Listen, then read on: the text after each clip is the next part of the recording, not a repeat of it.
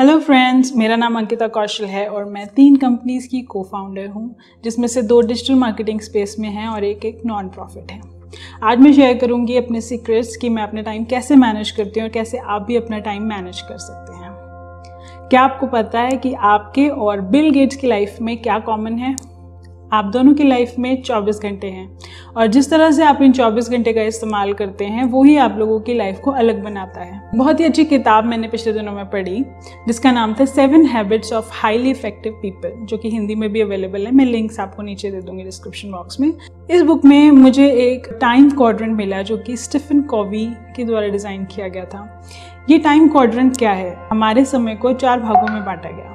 पहला अर्जेंट दूसरा not urgent तीसरा इंपॉर्टेंट और चौथा नॉट इंपॉर्टेंट पहला क्वाड्रेंट है अर्जेंट एंड इंपॉर्टेंट इस क्वाड्रेंट में वो काम आते हैं जो अभी करने हैं और बहुत ज़रूरी हैं। जैसे कि आपके बॉस ने आपसे नया प्रपोजल मांगा अपने क्लाइंट्स के लिए तो वो काम अर्जेंट और इंपॉर्टेंट कैटेगरी में आता है।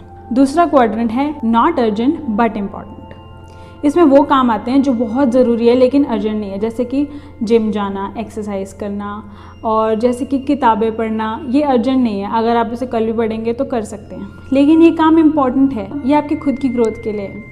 और अगर आप इन कामों को इग्नोर करते हैं तो आप बहुत ज़्यादा ग्रो नहीं कर पाएँगे।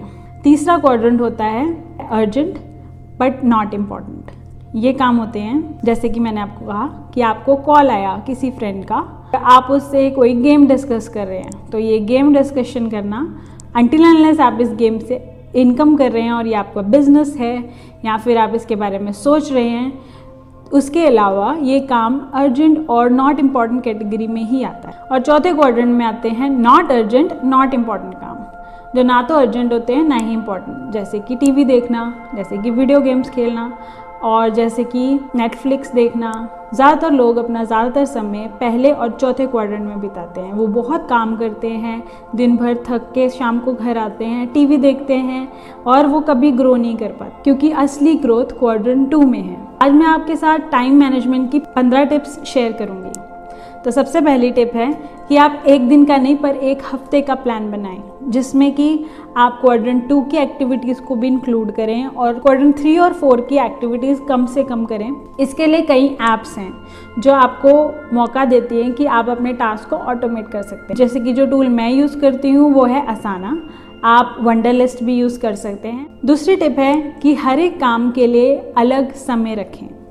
जैसे कि आपका ऑफ़िस का काम है, उसके लिए आपको पता होना चाहिए कि आपकी आठ घंटे की जॉब है या नौ घंटे की जॉब है तो उसके अकॉर्डिंग ही आप टाइम को डिवाइड करें। ऐसा नहीं है कि अगर आप वर्क फ्रॉम होम कर रहे हैं तो आपने उस काम में बारह घंटे लगा दिए, उससे आप टाइम वेस्ट कर रहे हैं और आपका टाइम कहीं लूज़ हो रहा है। वो आपको पता लगाना ज़रूरी है कि कहाँ आपका टाइम लूज़ हो रहा है।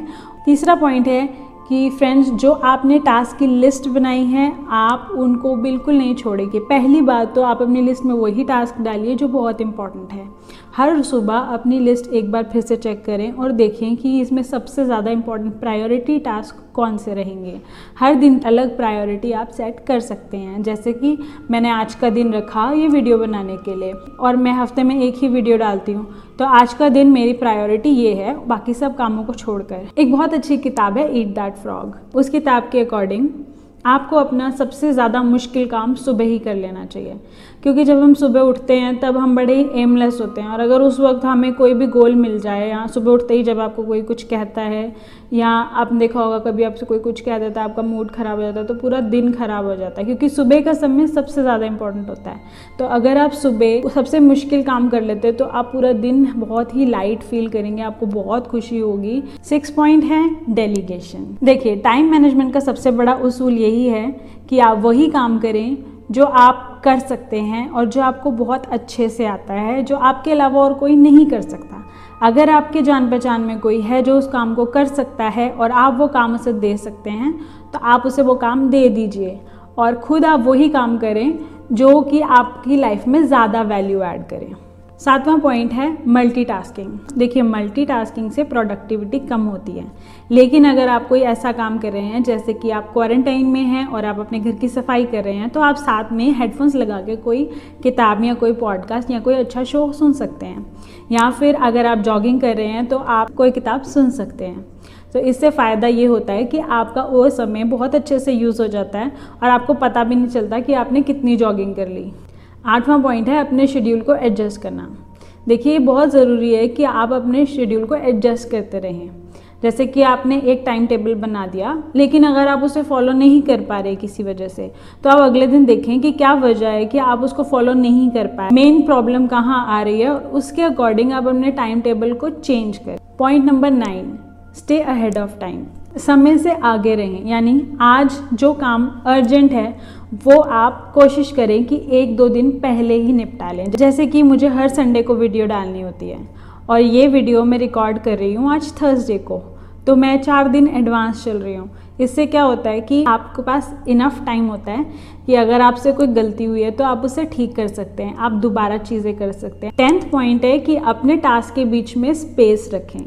जैसे कि अगर आपने एक घंटे का काम करना है तो आप उसके बीच में पंद्रह या बीस मिनट का लूप रखें। उसे आप ब्रेक समझिए। अगर आपका काम एक घंटे से पहले ख़त्म हो जाता है इसका मतलब है आपको एक्स्ट्रा टाइम मिल गया है। अब इस एक्स्ट्रा टाइम को आप या तो दूसरे टास्क करने में लगा सकते हैं या चाहें तो आप ब्रेक ले सकते हैं। एटी ट्वेंटी रूल को फॉलो करें। देखिए पेरिटो प्रिंसिपल है, जिसके अकॉर्डिंग हमारे 20 परसेंट काम ही हमारे लिए 80 परसेंट रिज़ल्ट लेकर आते हैं। यानी कि हम पूरे दिन में जो 20 परसेंट काम करते हैं वो ही हमारे लिए सबसे ज़्यादा कारगर साबित होता है। अब आप सोचिए कि बचपन से आपने बहुत कुछ करा होगा, लेकिन सिर्फ़ उनमें से 20 परसेंट ही ऐसे काम है जिसकी वजह से आप आज वहाँ हैं जहाँ तक भी आप पहुँचे हैं अपनी जर्नी में। और आगे भी यही होगा तो हमें कोशिश करनी है कि हम इस तरह के कामों को बढ़ाते रहें। बारवा पॉइंट है कि आप ना कहना सीखें। अगर आपको कोई आगे अर्जेंट काम देता है और अगर आपको लगता है कि वो क्वाड्रेंट थ्री में या फोर में पड़ता है तो आप उसे ना कर सकते हैं। यहाँ तक कि आप क्वाड्रेंट वन के कामों को भी ना कह सकते हैं। लेकिन कोशिश करें कि क्वाड्रेंट टू के कामों को कभी भी ना ना कहें। थर्टीन पॉइंट है कि आप ट्रैवल करने में टाइम बचा सकते हैं। जैसे कि अगर आपका रोज़ अपने ऑफ़िस तक पहुँचने में एक घंटा जाता है तो इसका मतलब वापस आने में एक और, यानी कि आप दिन का दो घंटा, यानी हफ़्ते के दस घंटे आप सिर्फ़ ट्रैफ़िक में बिताते हैं। तो अब आप सोचिए कि साल में आप कितना टाइम वेस्ट करते हैं। फोर्टीन पॉइंट है कि आप कुछ नया सीखने के लिए और ख़ुद को मोटिवेट करने के लिए ज़रूर कुछ ना कुछ करें। या तो आप रोज़ सुबह उठकर एक अच्छी सी मोटिवेशनल वीडियो देखें। इससे क्या होता है कि आपको काम करने के लिए एक अच्छी एनर्जी मिलती है और जब आप शुरू होते हैं अपना काम करना, तब आपकी प्रोडक्टिविटी ज़्यादा अच्छे से आती है। मैंने खुद अपनी लाइफ में ये बहुत महसूस किया है और जब से मैंने ये फॉलो करना शुरू किया स्पेशली सुबह सुबह अगर आप कुछ भी अच्छा मोटिवेटिंग देखते हैं तो आपका पूरा दिन बहुत ही अच्छा जाता है। पंद्रहवा पॉइंट है कि कम करें, लेकिन अच्छा करें। देखिए, मैं आज अपनी तीन कंपनीज़ मैनेज करती हूँ, क्योंकि जब मैंने शुरुआत की थी तो मैंने करीब पाँच साल तक एक ही कंपनी के ऊपर काम किया, और मैंने दिन रात काम किया। यहाँ तक कि मैंने अपनी लाइफ की बाकी चीज़ों को बिल्कुल भी नहीं देखा, जिसमें मेरी फैमिली का टाइम और मेरे फ्रेंड्स का टाइम सब कुछ इंक्लूड होता है। तो इसीलिए मैं आपको भी रेकमेंड करूँगी कि अपनी एक प्रायोरिटी चुनें सबसे पहले, और उसके पीछे लग जाएँ। जब आपको लगे कि अब आप सक्सेसफुल हो गए हैं, तब आप दूसरी चीज़ के लिए जा सकते हैं।